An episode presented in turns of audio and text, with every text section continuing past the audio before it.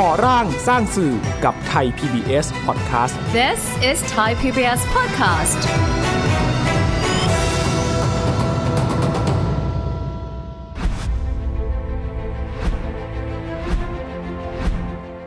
วันนี้ในวาระพิเศษก้าวสู่ปีที่ 15 ของไทย PBS รายการก่อร่างสร้างสื่อ ได้รับเกียรติจากแขกคนสำคัญ มาร่วมพูดคุยเพื่อหาคำตอบ ในเรื่องปัญหาความเหลื่อมล้ำ พบกับคุณชวนหลีกภัย ประธานรัฐสภา ในรายการก่อร่างสร้างสื่อ ชวนคิดกับชวนหลีกภัย สวัสดีครับท่านผู้ชมครับ และขอสวัสดีคุณชวนหลีกภัยนะครับ สวัสดีครับประธานสภาผู้แทนราษฎรนะครับ ขอบคุณคุณชวนครับที่มาร่วมรายการในโอกาสที่ไทยพีบีเอส ก้าวเข้าสู่ปีที่ 15นะครับขอบคุณมากครับ แต่ 15 ปีที่แล้วนะครับปัญหาของประเทศไทยเป็นอย่างไรนะครับ15 ปีผ่านไปมันก็ยังไม่เปลี่ยนแปลงเลยคุณชวนนะครับเผลอๆอาจจะร้ายแรงกว่าเดิมด้วยซ้ำไปนะครับและเราก็เชื่อว่าต้นเหตุสำคัญของปัญหาทั้งหลายที่ประเทศไทยเผชิญอยู่ในขณะนี้นะครับไม่ว่าจะเป็นทางด้านการเมืองเศรษฐกิจสังคมเนี่ยต้นตอมันก็คือเรื่องความเดือมล้ำนะครับและผมก็เชื่อว่าถ้าย้อนกลับไป 52 ปีที่แล้วเนี่ย แรงผลักสำคัญที่ทำให้คุณชวนตัดสินใจมาเล่นการเมืองเนี่ยก็คือเรื่องปัญหาความเหลื่อมล้ำแหละถ้ามองย้อนกลับไปคุณชวนคิดว่าในเวลานั้นนะครับ52 ปีที่แล้วเนี่ยความเหลื่อมล้ำอะไรที่มันเตะตาคุณชวนมากที่สุดจนกระทั่งทำให้คุณชวนบอกอยู่เฉยๆไม่ได้แล้วครับ ความจริงแล้วสมัยก่อนนี่เราก็ไม่ใช้คำว่าความเหลื่อมล้ำนะฮะมันเป็นภาษาที่เราได้ยินในช่วงหลังเรื่องรายได้ที่แตกต่างกัน แต่ว่าถ้าย้อนกลับไปไกลตอนนั้นเนี่ยมันเรื่องความแตกต่าง ที่เราเห็นได้ ชัด แต่ว่าไม่ได้เกิดความรู้สึกในทางรุนแรงว่าคนนี้เหนือกว่าเราคนนั้นด้อยกับเราไม่ได้เกิดความรู้สึก เพราะว่าถ้าย้อนกลับไปไกลกว่า 50 ปี คือตอนผมเด็กๆเนี่ย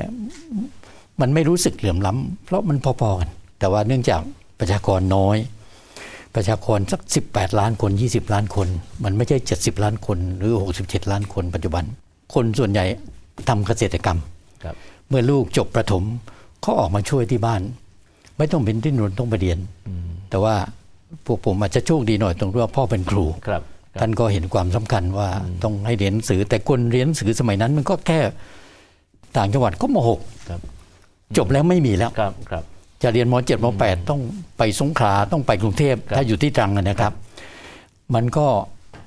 คนที่จะส่งลูกมาเรียนกรุงเทพได้ มันเหมือนคนไทยส่งลูกไปเรียนเมืองนอก เหมือนกรุงเทพไปเรียนเมืองนอกครับหมายถึงว่าต้นทุนเนี่ยมันจะไปอยู่กับใครเอออันนี้ต้องเรียนกรุงเทพไปชัยเลยว่า ผมก็โชคดีที่ว่าพ่อท่านเห็นความสำคัญเรื่องการศึกษานะรุ่นผมเนี่ยมีเป็นเนติมเด็ดร้อยสิบห้าคนนะไปเป็นผู้ศึกษาเกือบทั้งหมดเลยครับครับ เป็นประธานศาลฎีกาไปสามท่าน เป็นอายการสูงสุดหนึ่งท่าน แล้วก็ต้องนึกอยู่ศาลสูง ผมเป็นคนเดียวในรุ่นตัดสินใจฮะว่า เผื่อมีโอกาสเข้ามาเอ่อทำงานการเมืองเผื่อเราไปทำอะไรได้ สามารถทำที่ครับมันมีผลต่อประชาชนครับได้ มันก็เลยได้มาทำงานการเมือง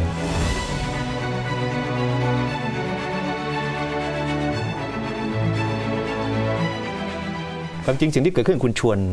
ในในเรื่องของการครับเรียนเรียนหนังสือแล้วก็ไปโรงเรียนเนี่ยมันก็เป็นตัวสะท้อนสิ่งที่เรียกว่าความไม่เท่าเทียมกันในยุคนั้นด้วยนะใช่ไหมครับ ใช่ครับมันก็สังคมมันก็เปลี่ยนไปโดยลำดับ ก็เรียนได้เลยว่าปัญหากับบ้านเมืองนี่กองคู่กันครับครับใจอย่าไปห่วงหรือว่าอย่าไปอย่าไปแปลกใจว่าทำไมมันมีปัญหา ครับ มันเป็นปัญหาเพียงว่าหนักเบาอย่างไรเนี่ยอีกเรื่องหนึ่ง ในขณะที่คนส่วนหนึ่งมีที่เป็นพันเป็นหมื่นไร่ คนในส่วนหนึ่งครับสักไร่เดียวก็ไม่มีครับอันนี้คือชัดเจนว่ามันความแตกต่างชัดเจน ไทยถูกจัดอันดับที่มีความเหลื่อมล้ำด้านความมั่งคั่ง มากที่สุดในโลก ทรัพย์สินมากกว่า 60%ของทั้งประเทศนะครับอยู่ในมือคนเพียงแค่ 1%เท่านั้นนะครับบางครั้งก็มีรายงานถึงขั้นระบุว่าประเทศไทยถูกจัดอันดับให้ครับเป็นประเทศต้นๆไปเรื่องปัญหาความเหลื่อมล้ำด้วยซ้ำไปนะครับ ทั้งทั้งที่เราก็มี แผนพัฒนาการเศรษฐกิจสังคมมาหลายสิบปีใช่ไหมครับแล้วก็ที่สำคัญคือพรรคการเมืองทุกพรรคนักการเมืองทุกคนเวลาเลือกตั้งก็จะสัญญิงสัญญาว่าจะเข้ามาแก้ปัญหาเรื่องความเหลื่อมล้ำแล้วคุณชวนคิดว่ามันมันปัญหามันอยู่ตรงไหนทำไมเราไม่สามารถที่จะเราคงบอกแก้ทั้งหมดไม่ได้เนยนะครับแต่ทำไมมันไม่ได้ดีขึ้นคุณเอ่อต้องยอมรับว่าเราเสรีประเภทว่ามือใครยาวสาวได้สาวเอาครับดังนั้นคนมีที่หลุมศพ200ไร่กับคนชาวบ้านอยู่มาหลายชั่วอายุคน ไร่เดียวไม่มีจะทำกิน เดี๋ยวนี้มันเกิดขึ้นอย่างนี้ที่ผมเล่าว่าตอนเด็ก ๆ มันไม่มีใครทุกคนมีบ้านอยู่ครับพเพราะว่าประชากรแค่ 18 ล้านคน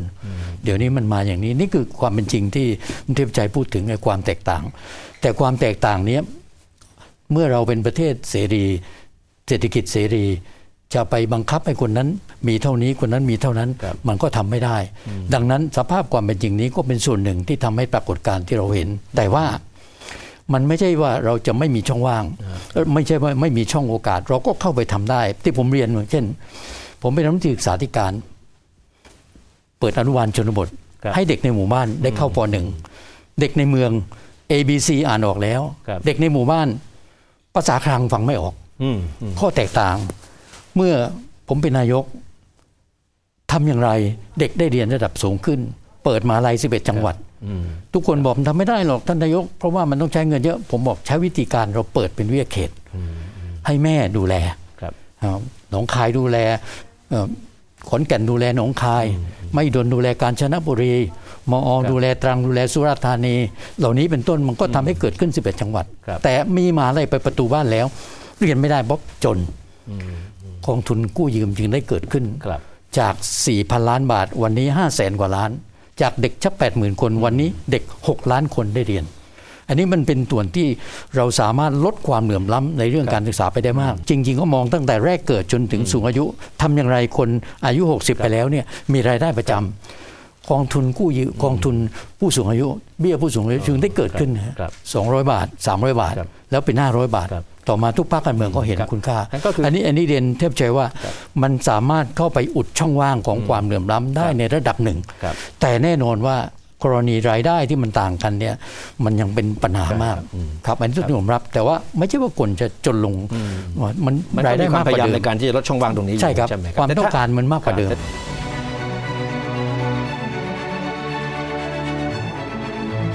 ถ้าเรามองไปข้างหน้าคุณชวนครับ แล้วปีนี้เป็นปีที่ 15 ก้าวเข้าสู่ปีที่15ของไทย BBS นะครับแล้วก็กำหนดให้เรื่องของการเอ่อแก้ปัญหาเรื่องความเหลื่อมล้ำเนี่ยเป็นวาระหลักของไทย PBS ในฐานะเป็นสื่อสาธารณะนะครับ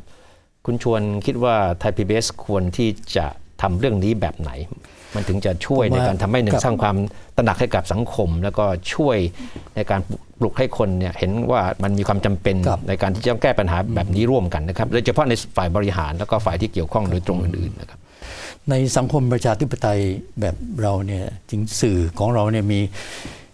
ถือว่ามีสิทธิเสรีภาพสูงนะฮะถ้าเรามองใน 10 ประเทศของเราเนี่ยผมว่าเมื่อเร็วๆนี้ผมเห็นประเทศเพื่อนบ้านเราที่เล่นงานสื่อครับที่รายงานข่าวแล้วก็ถูกเล่นงาน แต่ของเราเนี่ยเรื่องอย่างนี้จะไม่ค่อยมีเอ่อ PBS เหล่านี้นะครับผมก็ก็เป็นประเภทที่มีคุณภาพ ให้ข้อมูลที่เป็นประโยชน์ ส่วนเนี้ยถ้าเราจะทำให้สังคมเรามีความสงบ แล้วก็ลดความขัดแย้งลงมา เพื่อว่าการทำงานของทุกองค์กรในบ้านเมืองจะได้ไปได้รับรื่นขึ้น ก็อาจจะต้องระมัดระวังเรื่องนี้มากขึ้น แต่ว่าโดยโดยรวมแล้วผมคิดว่าเมื่อเราเป็นประเทศ ประชาธิปไตยเป็นประเทศเสรีอย่างนี้เนี่ยครับการใช้สิทธิเสรีภาพเนี่ยเป็นเรื่องสำคัญมาก ประการที่จะสร้างค่านิยมที่ดี ผมหวังสื่อเนี่ยจะสร้างค่านิยมที่ดีนะย้ำเรื่องความซื่อสัตย์สุจริตครับย้ำเรื่องความชอบธรรมเคารพกฎหมาย ย้ำเรื่องความคิดเป็นวิทยาศาสตร์ อย่างวันนี้มีกล้วยออกมาห้าปลีแทนที่จะไปขูดเลขเอาอะไรนะครับก็ให้สื่อเนี่ยอธิบายว่าอันนั้นเป็นความผิดปกติทางชีววิทยาของใช่พืชอย่างไร คุณชวนเป็นคนที่ยืนหยัดในหลักการเรื่องของการเลือกตั้งการหาเสียงอย่างสุจริต ไม่ซื้อเสียงมาตลอดใช่ไหมครับครับคุณผมชวนก็เป็นตัวอย่างของความสำเร็จ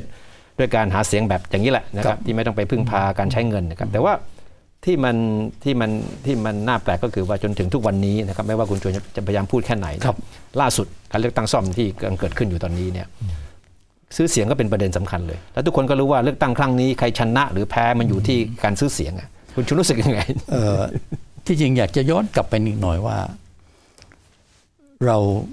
ได้มีส่วนร่วมในการลดความเหลื่อมล้ำช่องว่างอันหนึ่งก็คือการกระจายอำนาจนะผมเป็นคนเชื่อว่าเราบริหารโครงสร้างบริหารบ้านเมืองเราเนี่ย มันส่วนกลางนะครับใช่ท้องถิ่นภูมิภาคก็ส่วนกลางนะฮะท้องภูมิภาคคือส่วนกลางที่ไปอยู่ภูมิภาคใช่ใช่แต่ท้องถิ่นเนี่ยบทบาทแต่เดิมเนี่ยมันน้อย มันเปลี่ยนแปลงสมัยผมเนี่ยเยอะเลย แล้วก็ แผนขั้นตอนการกระจายอำนาจ2042ที่ออกสมัยผมเป็นนายกนะเป็นตัวที่เปลี่ยนสังคมบ้านนอกไปมากเลยนะ แต่ยอมรับเลยครับ เทพชัยครับยอมรับว่า แม้จะมีท้องถิ่นดีขึ้น เมื่อก่อนนี่เราเห็นตัวว่าการอำเภอที่เดียวครับนอกนั้นก็เป็นชนบทนะเดี๋ยวนี้เกือบดูไม่ออกว่า อันนี้อบตหรือว่าอำเภอกันแต่ว่าที่ที่มันเราไม่สามารถที่จะยอมรับได้ทั้งหมดก็คือว่าเมื่อเรากระจายสิ่งนี้ไปแล้วเนี่ยระบบ การเมืองท้องถิ่นที่มีการใช้เงินครับรุนแรงขึ้น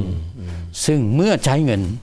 แน่นอนเขาต้องเอาคืน ไม่ว่าระดับไหนก็ตามครันะบเมื่อใช้เนี่ยก็ต้องเอาคืน เอาคืนด้วยวิธีอะไรก็ตามก็แล้วแต่ อาจจะเอาคืนด้วยนโยบาย เอาคืนด้วยทุจริตกันซึ่งซึ่งหน้า หรือเอาคืนด้วยวิธีอะไรก็ตาม อันนี้คือสิ่งที่ผมหวังอย่างยิ่งว่าสื่อจะช่วยเผยแพร่ อันนี้ก็คือความจริงที่อยากจะถือโอกาสเรียนกับพี่น้องประชาชนด้วยนะครับว่า พวกเราถ้าอยากเห็นบ้านเมืองไปในทางที่ดี ต้องช่วยกันในเรื่องนี้ อาจารย์ที่สอนทุกคนช่วยย้ำเรื่องความสุจริตครับ ในชั่วโมงที่สอนไม่ว่าสอนวิทยาศาสตร์สอนอักษรศาสตร์สอนศิลปศาสตร์ ย้ำเรื่องความสุจริต ที่ผมพูดเรื่องนี้เพราะว่าผมก็ผ่านชีวิตเด็กนักเรียนครับ ผมว่าผมได้อะไรจากครูเยอะเราเด็กบ้านนอกครับครูเราไปจากกรุงเทพไปเป็นครูบ้านนอก เวลาท่านสอนเนี่ยท่าน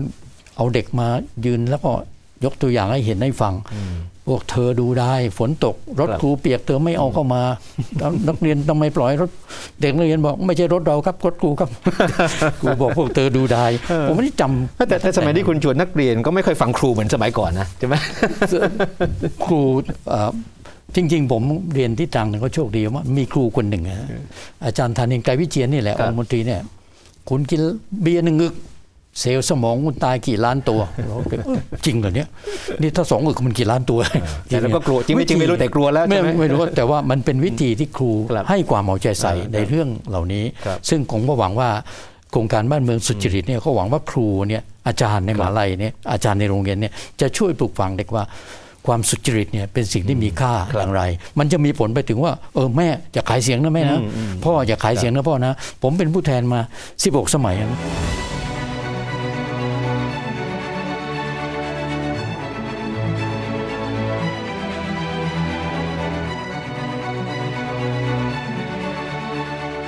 ผมรู้ว่าเวลาหาเสียงแล้วบางทีคนที่เลือกผมเนี่ยเขาเป็นหัวคะแนนอีกคนหนึ่งนะแต่เขามาบอกเลย ผมเลือกนายชวน เกรงใจไอ้เป็ดมัน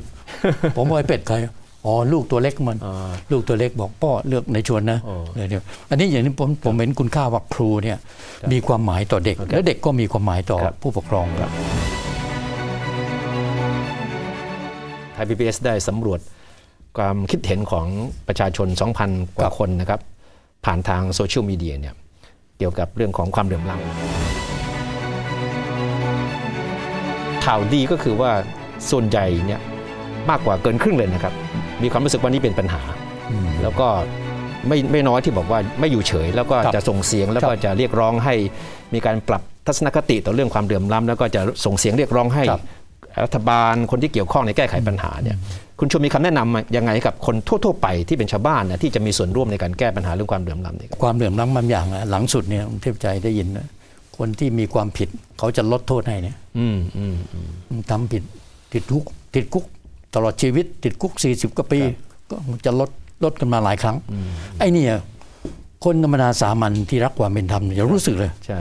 ยิ่งผู้เสียหายเนี่ยประหวาเลยนะ อันนี้อันนี้มันก็เป็นตัวอย่างของความเหลื่อมล้ำถูกต้องใช่ไอ้ไหมนี่ครับทางคือยุติธรไอ้รนี่มคือชัดใช่ไหมครับไอ้นี่ผมว่านี่ชัดมาก ชัดมากว่า เอ๊ะเราไม่ได้คิดถึงผู้เสียหายกันเหรออ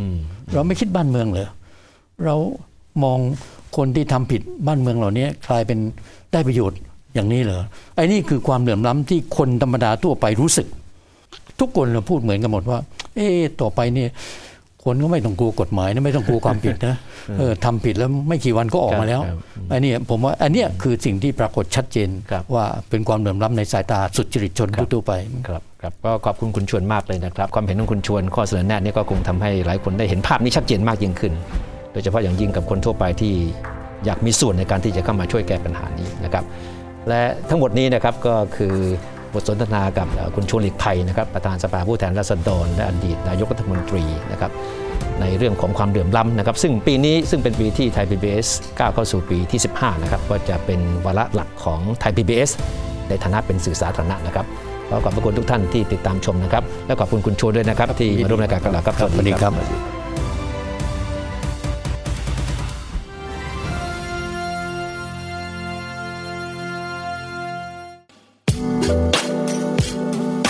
ติดตามรายการทางเว็บไซต์และแอปพลิเคชันของไทย PBS Podcast Spotify SoundCloud Google Podcast Apple Podcast และ YouTube Channel Thai PBS Podcast Thai PBS podcast. View the world via the voice.